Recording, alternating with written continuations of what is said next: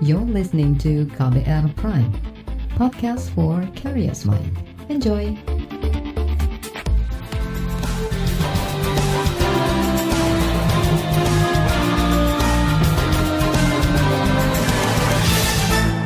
Halo selamat sore saudara, apa kabar Anda sore hari ini? Kembali saya Reski Mesanto hadir di KBR Sore. Hari ini tanggal 5 Oktober 2022. Saudara Polri dan TNI tengah mencari siapa saja anggotanya yang diduga melanggar standar operasional prosedur atau SOP saat penanganan masa dalam kerusuhan supporter yang terjadi di Stadion Kanjuruhan Malang, Jawa Timur pekan lalu. Dalam insiden itu, sejumlah anggota Polri dan TNI terlihat melakukan aksi kekerasan terhadap supporter. Lantas, bagaimana perkembangan pengusutan tersebut? Kita bahas selengkapnya di KBR sore. Saudara Panglima TNI Andika Perkasa telah memeriksa beberapa anggotanya yang diduga melakukan tindak kekerasan dan menyalahi SOP pengamanan saat terjadi kerusuhan supporter di Stadion Kanjuruhan Malang akhir pekan lalu. Dalam sejumlah video yang beredar di media sosial, terdapat beberapa anggota TNI yang diduga melakukan kekerasan terhadap penonton usai pertandingan antara Arema FC dan Persebaya. Kerusuhan terjadi setelah Arema kalah 2-3 melawan Persebaya. Tak lama setelah itu, penonton mulai memasuki lapangan dan dihadang aparat yang bersiaga. Prajurit yang sudah kita periksa ada lima. Periksa ini karena sudah ada bukti awal. Dari lima ini empat sudah mengakui, tapi satu belum. Tapi kami nggak menyerah. Makanya kami terus minta info. Selain itu, kita juga sedang memeriksa unsur pimpinan. Karena mereka ini kan sersan dua, ada empat orang, dan prajurit satu, satu orang. Kita memeriksa juga yang lebih atasnya. Prosedur apakah yang mereka lakukan? Apakah mereka sudah mengingatkan? Dan seterusnya. Ini sampai dengan tingkat komandan batalionnya. Ini juga satu bentuk evaluasi karena nggak boleh terjadi. Berarti kan briefing penekanan tentang batas kewenangan TNI dalam bertindak walaupun kita BKO itu berarti tidak berjalan. Ya maksudnya kalau kita yang seperti yang di video ya itu kan beberapa beberapa oknum itu kan mereka menyerang masyarakat atau individu yang tidak juga menyerang mereka bahkan juga membelakangi Wah, itu menurut saya ya sangat nggak bagus. Protapnya kita di kita sebagai lapisan ketiga. Jadi polisi itu kan ada SOP. SOP bila terjadi misalnya emergency, respon awal itu siapa? Apakah Sabara? Yang terakhir itu seingat saya Brimob ketiga. Nah kita itu keempat, biasanya begitu. Tapi itu yang menggerakkan adalah dari uh, pimpinan Polri di situ ya. Pak, katanya akan menyelesaikan uh, dengan tegas gitu kepada prajurit yang terbukti memukul dan menendang. Oh pasti, pasti. Ini kan investigasi nih. Ya sesuai pasalnya. Minimal tiga, pasal 351 KUHP, minimal ayat 1. Belum lagi nanti KUHPM, KUHPM, pasal 126, lebih kewenangannya dalam bertindak. Itu minimal. Jadi kita pasti terus. Dan masing-masing pasal ini kan ada ancaman hukumannya. Saya berusaha untuk tidak etik, karena etik ini apabila tadi ada memang syarat-syaratnya. Bagi saya itu sudah sangat jelas itu pidana. Tak hanya TNI, Polri juga telah mengusut sejumlah anggota polisi yang dinilai lalai saat bertugas mengamankan pertandingan antara Arema FC dan Persebaya pekan lalu. Tercatat sembilan anggota BRIMOB dinonaktifkan dari jabatannya. Tak hanya itu, Kapolres Verli Hidayat juga turut dicopot setelah insiden itu. Berdasarkan hasil investigasi Komisi Kepolisian Nasional atau Kompolnas, memang ditemukan ada beberapa pelanggaran yang dilakukan anggota kepolisian di luar instruksi pimpinan. Komisioner Kompolnas Albertus Wahyuru Danto mengatakan beberapa pelanggaran dan laporan yang masuk kini tengah di dalam. Kemudian juga tidak ada perintah dari Kapolres, ya, tidak ada perintah dari Kapolres untuk melakukan uh, penguraian massa dengan gas uh, apa uh, tindakan eksesif yaitu dengan uh, apa peluru uh, gas dengan gas air mata. Tidak ada itu sudah disampaikan pada saat apel 5 jam sebelumnya. Jadi ini memang kami melihat ada tindakan-tindakan preventif yang sudah dilakukan uh, dari internal uh, kepolisian. Kompolnas melihat secara prosedural sudah dijalankan. Nah, kejadiannya pada saat uh, selesai pertandingan sudah disiapkan juga barakuda. Jadi barakuda ini yang biasanya untuk pengamanan ini disiapkan dua untuk membawa pemain sehingga desainnya, perencanaannya Begitu pertandingan selesai, pemain dimasukkan ke barakuda untuk langsung dibawa keluar demi pengamanan. Ini pertimbangannya adalah pertimbangan keamanan. Memang itu tidak lazim dalam pertandingan sepak bola di seluruh dunia. Tidak lazim karena uh, yang namanya pemain selalu harus uh, menggunakan uh, bis miliknya. Komisioner Kompolnas Albertus Wahyu Rudanto mengklaim anggota kepolisian yang diterjunkan dalam penanganan pengamanan di stadion Kanjuruhan telah mendapat pelatihan. Namun Kompolnas tidak bisa memastikan apakah anggota gabungan lain juga mendapat pelatihan yang sama. Dari 2.000 orang itu, yang anggota Polres Malang 600 orang. Karena anggota Semarang itu ada seribu berapa gitu kan mereka juga harus dinas di, di, di polsek dan sebagainya yang dikerahkan dalam pertandingan 600 sehingga yang 1400 itu adalah bantuan-bantuan baik itu dari uh, Polres lain dari Brimob dari TNI nah kendali itu uh, akan tentu sulit karena pelatihan mereka sudah berlatih ada latihan escape, latihan uh, bencana itu dilakukan sampai enam kali tetapi hanya bisa dilakukan pada internal anggota Polres Malang. Karena kami dari Komponas mengamatinya di internal polisi, begitu artinya perencanaan tetapi di lapangan eh, kejadian seperti itu. Saudara, itu tadi Komisioner Kompolnas Albertus Wahyu Rudanto. Baiklah kita break sejenak, setelah break akan saya hadirkan laporan khas KBR yang membahas tentang tingkat kepercayaan publik terhadap aparat. You're listening to KBR Pride, podcast for curious mind. Enjoy!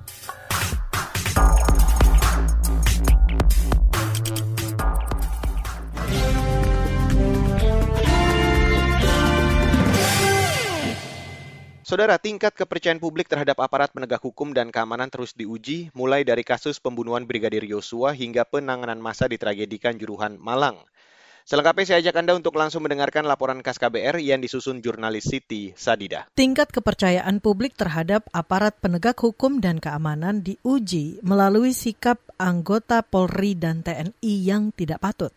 Menurut survei yang dilakukan Carta Politika Indonesia misalnya, tingkat kepercayaan publik terhadap Polri menurun tajam terutama sejak kasus polisi tembak polisi yang melibatkan Jenderal Polisi Verdi Sambo sebagai dalangnya.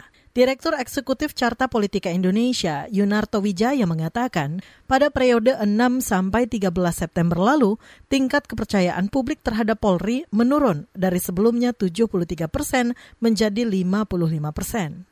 Kita lihat dalam beberapa survei terakhir, ini biasanya ditempati oleh Polri.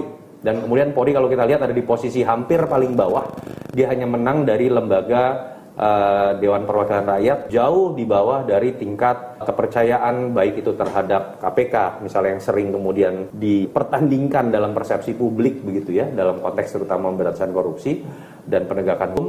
Dan ini masih menjadi PR ada 62,4 persen publik setelah disuguhi berbagai macam proses yang dilakukan oleh kepolisian masih menyatakan tidak transparan. Sementara baru 32,4 persen yang menyatakan transparan. Hasil survei serupa datang dari lembaga lain. Indikator politik Indonesia juga mencatat Polri berada pada peringkat terendah dalam tingkat kepercayaan publik. Direktur Eksekutif Indikator Burhanuddin Muhtadi mengatakan, aparat penegak hukum lain yang diperbandingkan adalah Komisi Pemberantasan Korupsi KPK, Kejaksaan Agung, Kejagung, dan Pengadilan. Setelah KPK turun pamornya di mata publik, polisi waktu itu nomor satu bahkan ya. Kita pernah riset tahun 2021, polisi itu lembaga yang paling dipercaya publik. Sekarang drop di paling bawah. Jadi public trust itu seperti iman ternyata ya, kadang naik, kadang turun. Jadi memang sangat tergantung bagaimana kinerja masing-masing lembaga. Turunnya peringkat Polri salah satunya disebabkan karena persepsi publik terhadap kasus Sambo yang mencoreng Polri. Selain kasus Sambo, tragedi kerusuhan pasca pertandingan sepak bola di Stadion Kanjuruhan Malang Sabtu lalu juga mencoreng nama Polri. Polri dikritik karena menggunakan gas air mata untuk mengurai penonton. Namun, tindakan itu justru memicu kepanikan ribuan masyarakat. Lebih dari 130 orang tewas dan ratusan luka. Banyak yang meninggal karena sesak nafas setelah menghirup asap tembakan gas air mata. Kapolda Jawa Timur Niko Avinta mengakui ada anggotanya yang diduga melanggar etik. Saya sebagai Kapolda itu prihatin dan turut menyesal sekaligus minta maaf di dalam proses pengamanan yang sedang berjalan ada kekurangan. Ke depan kami akan mengevaluasi bersama-sama dengan panitia pelaksana, kemudian dengan Presiden Liga dan PSSI, sehingga harapannya pertandingan sepak bola ke depan, pertandingan sepak bola yang aman, nyaman, dan bisa menggerakkan ekonomi Buntut dari tragedi Kanjuruhan, Kapolri Jenderal Listio Sigit Prabowo mencopot Kapolres Malang AKBP Verli Hidayat dan sembilan komandan Brimob Polda Jatim. Pertandingan saat itu dikawal lebih dari 4.000 aparat gabungan TNI Polri. TNI mendapat kecaman karena melakukan tindakan represif terhadap penonton pertandingan. Panglima TNI Jenderal Andika Perkasa akan menindak anggotanya secara hukum dengan ancaman pidana terhadap anggotanya yang terbukti anarkis. Jadi kita tidak akan mengarah kepada disiplin karena memang itu sudah sangat berlebihan. Jadi lagi bukan tugas mereka untuk melakukan yang terlihat di video. Kalau yang terlihat di viral kemarin kan itu menahankan diri atau misalnya bukan itu termasuk bagi saya sudah masuk ke tindak pidana. Orang lagi mungkin juga tidak berhadapan dengan prajurit itu tapi diserang. Khusus sebagai tindak lanjut tragedi Kanjuruhan, Presiden Joko Widodo meminta Polri melakukan investigasi untuk mengusut tuntas kasus tersebut, termasuk juga diperlukan evaluasi agar kasus serupa tak terjadi lagi. Saya juga telah perintahkan kepada Menpora, Kapolri, dan ke SSI untuk melakukan evaluasi menyeluruh tentang pelaksanaan pertandingan sepak bola dan juga prosedur pengamanan penyelenggaraannya. Khusus kepada Kapolri, saya minta melakukan investigasi dan mengusut tuntas kasus ini. Pada kesempatan lain, Wakil Presiden Ma'ruf Amin juga menyoroti tingkat kepercayaan publik terhadap aparat penegak hukum. Ia meminta Polri mempercepat reformasi lembaganya. Mengembalikan dan memperkuat kepercayaan publik menuntut profesionalisme dan integritas yang dibangun dari internal institusi Polri. Laporan ini disusun Siti Sadida. Saya Aika Renata. Saudara, tindakan represif aparat kepolisian dan TNI dalam mengurai kerusuhan mendapat evaluasi dari parlemen. Apa saja evaluasi dari mereka? Selengkapnya sesaat lagi. You're listening to KBR Pride, podcast for curious mind. Enjoy!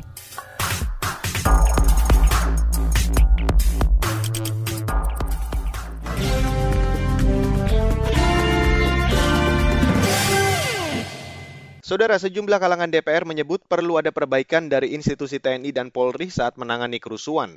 Anggota Komisi Bidang Pertahanan DPR, Dave Akbar Safikarno mengatakan perlu optimalisasi bimbingan dan arahan pada aparat yang bertugas di lapangan. Ini disampaikan Dave merespon aksi aparat saat menangani kerusuhan di Stadion Kanjuruhan, Malang. Tentu segala sesuatu hal perlu uh, banyak perbaikan di dalam penanganan-penanganan khusus. Uh, masalah crowd control itu memang adalah tupoksinya daripada kepolisian. TNI kan memang lebih fungsi utama untuk untuk uh, pertempuran. Nah, tapi TNI juga bisa melaksanakan tugas-tugas pengamanan sipil. Nah, tentu uh, perlu lagi ada adjustment di dalam uh, penanganan tersebut. Apakah terkait dalam bimbingan dan arahan? Uh, yang penting uh, harus ada pendekatan humanis karena di dalam uh, beberapa situasi-situasi tempur ataupun juga uh, apalagi operasi militer selain perang itu membutuhkan uh, sikap-sikap humanis dan inilah yang perlu diterapkan dan perlu lagi ada uh, reformasi agar lebih uh, tepat uh, porsi TNI dalam uh, memenuhi misinya. Selain Komisi Pertahanan DPR, Komisi Hukum DPR juga menyoroti penanganan yang dilakukan pemerintah dan aparat usai tragedi Kanjuruhan. Hal yang disoroti terkait tim khusus yang dibentuk Menko Poluka Mahfud MD dan Kapolri Listio Sigit Prabowo. Menurut anggota Komisi Hukum DPR Johan Budi Sabto Pribowo, tim-tim tersebut seharusnya dapat menghasilkan aturan baru bagi aparat yang bertugas dalam situasi kerumunan. Lalu bagaimana parlemen membaca tindakan represif polisi? Berikut saya hadirkan perbincangan jurnalis KBR Heru Hetami bersama anggota Komisi Bidang Hukum DPR Johan Budi Sabto Pribowo. Tindakan represif yang dilakukan oleh polisi kembali menjadi sorotan usai kejadian di tragedi Kanjuruhan kemarin. Nah, bagaimana selama ini evaluasi dari kinerja polisi ketika menghadapi masa? Kita harus tahu kondisi di lapangan. Jadi baru nanti kita bisa simpulkan apakah prosedur atau SOP yang dijalankan itu itu menyalahi aturan atau tidak gitu. Nah, karena itu seperti yang kemarin saya sampaikan, ini pemerintah kan membentuk tim tim khusus ya. Kapolri juga saya dengar juga membentuk tim juga gitu untuk melihat sejauh mana tidak hanya penanganan yang kemarin di stadion saja, tetapi juga proses pengelolaan atau penyelenggaraan secara menyeluruh. Nah, baru nanti kita akan tahu apakah prosedur atau SOP yang dilakukan oleh Polri karena ini kamu nanya soal Polri itu menyalahi aturan atau tidak gitu loh. Lantas apakah harus ada aturan baru atau perubahan aturan protap yang mengatur bagaimana polisi saat menghadapi kondisi kerusuhan? Saya lebih eh, menekankan bahwa setelah ada evaluasi ini harus menghasilkan beberapa hal ya. Yang pertama itu tadi siapa yang salah gitu ya di dalam konteks ini itu tingkat kesalahannya seperti apa. Gitu. Kalau ada mengarah ke pidana pidanakan. Yang kedua kalau memang ini nanti dari hasil evaluasi tim yang dibentuk oleh pemerintah Menko Hukam itu nanti rekomendasinya seperti apa. Itu harus ada rekomendasi yang berkaitan dengan aturan-aturan termasuk SOP protap dalam penanganan kalau ada kerusuhan itu bukan kerusuhan kalau ada kejadian yang seperti di Malang itu. Itu harus melahirkan kalau ada hasil evaluasi itu, misalnya hasil evaluasi ada uh, protap yang keliru gitu misalnya harus ada keputusan yang kemudian mengubah tata cara itu gitu yang harus dipatuhi semua pihak. Nah dari hasil evaluasi itu menurut saya harus ada tindakan tegas kalau ada yang melanggar tingkat pelanggarannya itu seperti apa. Kalau mengarah ke pidana ya dipidanakan gitu. Bukankah sudah ada aturan terkait dengan penanganan secara humanis? Apakah ini juga perlu edukasi lagi pada para aparat yang bertugas. Iya makanya kan kita lihat aturannya ya kan aturannya seperti apa sih sebenarnya menangani kerusuhan itu gitu. Nah kemudian kan aturannya misalnya protapnya 1, 2, 3, 4. Dilakukan 1, 2, 3, 4 kalau terjadi 5, 6, 7 misalnya. Tapi kan di lapangan nggak seperti yang matematik begitu gitu loh. Kan bisa ada kejadian-kejadian yang di luar dari yang sudah diprediksi tadi itu. Makanya harus benar-benar dilihat satu persatu. Tidak semua itu digeneralisir gitu. Misalnya ada ini kok pakai gas air mata, kok pakai memukul gitu kan nggak boleh. Nah, makanya dari hasil evaluasi ya tidak hanya di Malang di semuanya. Evaluasi itulah yang harus kemudian melahirkan protap baru gitu atau protap yang kemudian memungkinkan tidak terjadi korban jiwa itu lebih penting. Pasti beda-beda kejadiannya. Kita tidak bisa misalnya ada kejadian ya demo kemudian ada demo pendemo yang dipukulin gitu. Terus kemudian kita menyimpulkan polisi salah dalam itu. Belum tentu polisi salah, belum tentu polisi benar juga dalam konteks itu gitu ya. Saudara itu tadi anggota Komisi Bidang Hukum DPR Johan Budi Sabto Pribowo. Sikap represif aparat keamanan dalam mengurai kerusuhan juga mendapat kritik lembaga hukum masyarakat. Pasalnya, aparat lebih sering menggunakan kekerasan untuk menghadapi massa. Lantas, apa kritik dan sarannya? Selengkapnya sesaat lagi. You're listening to KBR Pride, podcast for curious mind. Enjoy!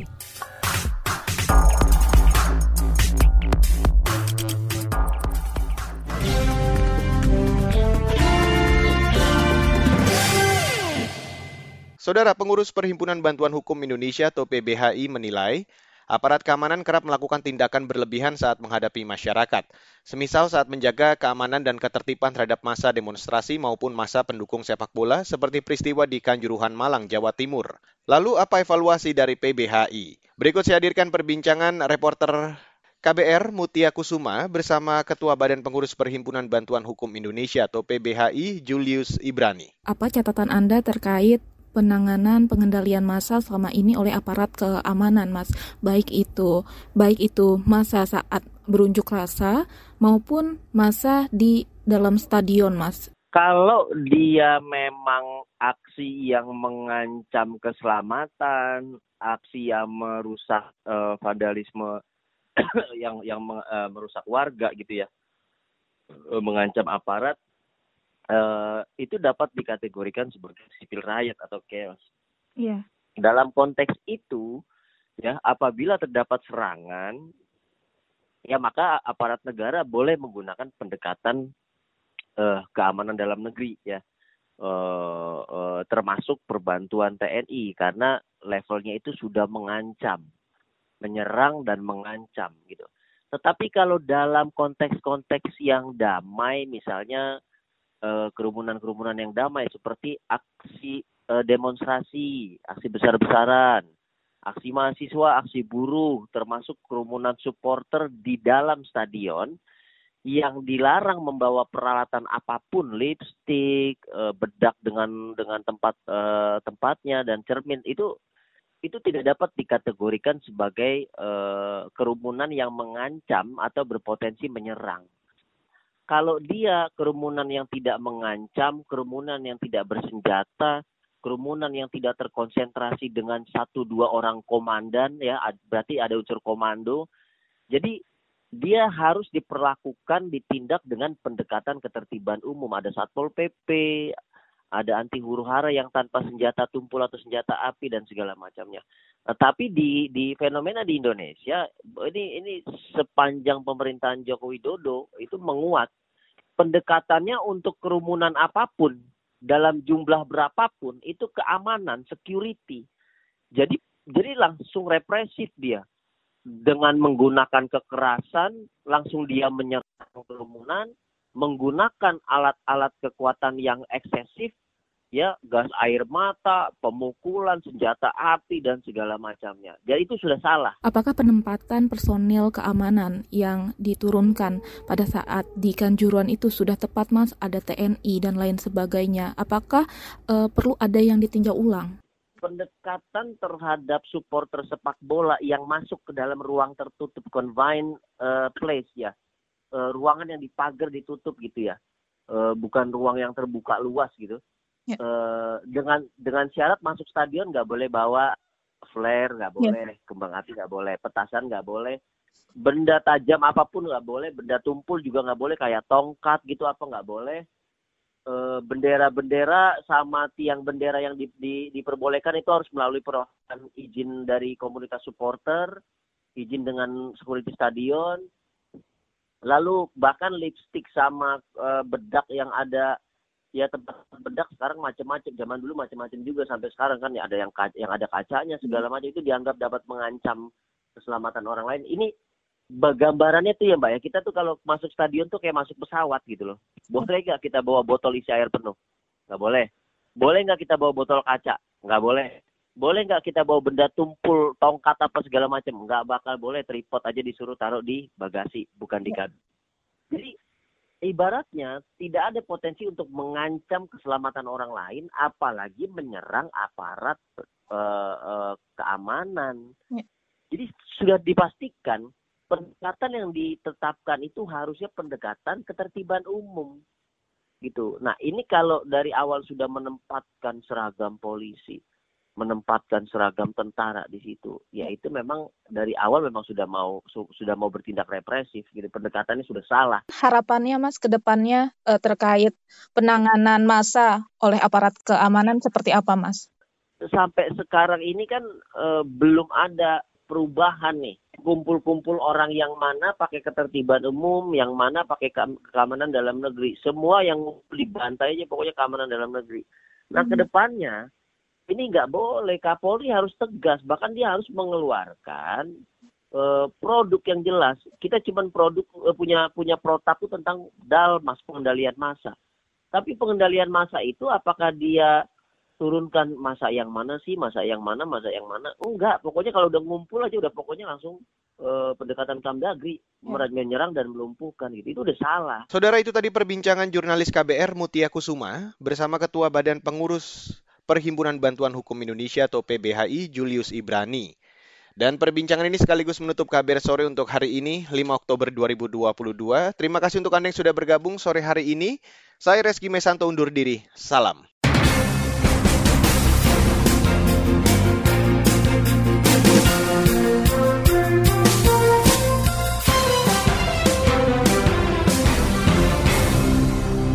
KBR Prime, cara asik mendengar berita. KBR Prime, podcast for curious mind.